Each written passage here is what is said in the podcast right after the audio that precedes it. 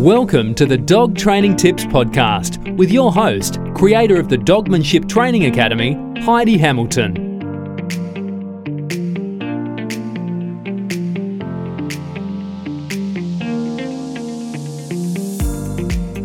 Welcome back.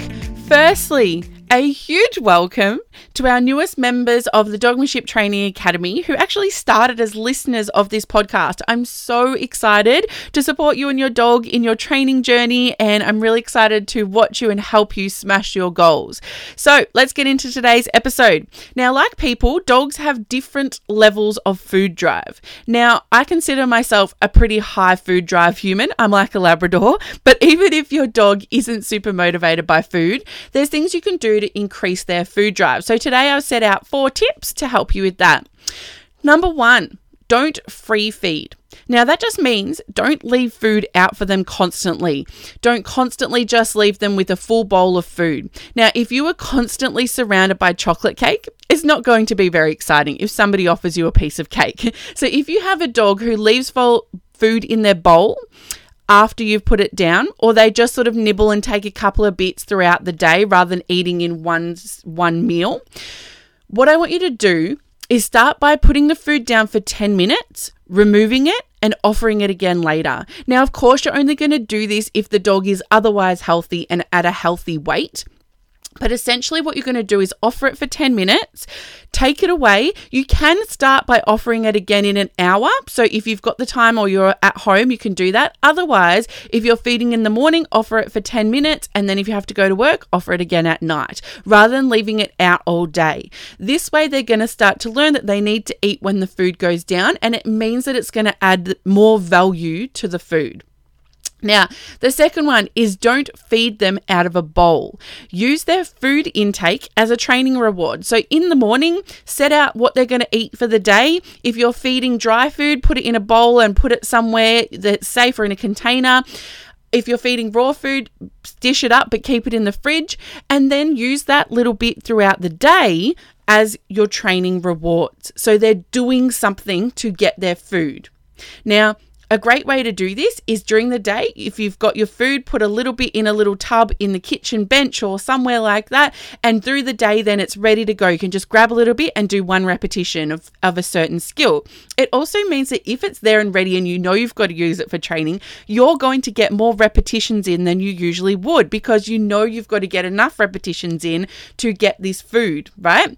Now, the other thing you can do then is randomly reward them for doing things that are great that sometimes we forget. So say your dog is fantastic at um, waiting at the back door to come in, or say your dog is fantastic at not barking at another dog when they walk past the window. You can use that food to randomly reward those things as well. Now, the third tip is to make them work for it. We value things more that are harder to get. If everything is given to us and it's super easy, we don't value it as much. And the same with dogs. So use their food and make them do something for it or work for it a little bit harder. You can do that in a super fun way though. Make it a treasure hunt. Hide it in the backyard. Use it in enrichment toys like Kong, so you can stuff their toys with food. Um, movement can help build the drive. So make the food hard to get. Put it in a container, shake it around and sort of run around and play chasey, and then give them a, as a reward, right? So you can increase the food drive by making it a game to get the food. Now, the last thing you can do is feed raw or something less bland than dry food. Many dogs, especially if that's all you eat day in, day out, if they're eating the same dry food all of the time, it's no wonder they're not feeling very motivated by it. It would be like us eating a plain muesli bar and that's it. It's not going to be as exciting. So sometimes changing up what they eat is a great way to get that motivation. Now, when you're doing that, of course, you want to do it gradually and you want to do it in conjunction with a professional. I feed raw food and I actually sought out the advice of a nutritionist um, to be able to make sure that I was fulfilling my dog's raw food requirements.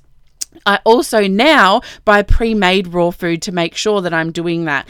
And I feed a combination. So I feed a combination of dry food and raw food. And that just means that I'm making sure that I've got the convenience aspect, but I'm also making sure that they're getting all their nutrition that they need. Now, in saying all of this, a dog who is not food motivated is absolutely not untrainable. There are so many reward options: toys, affection, chase, freedom, sniffing, walking. Food can be a huge help in the training process, but our goal is to not create a dog who will only work if they can see food. We want them to be able to listen no matter what. So food is not a crucial part of your training process, but it can be a very helpful tool. So if you would like to continue training with me, you can from anywhere in the world. Just head to dogmanship training dot com, or you can find me as Dogmanship Training on Instagram or Facebook. Thanks. Have a great day. Happy training.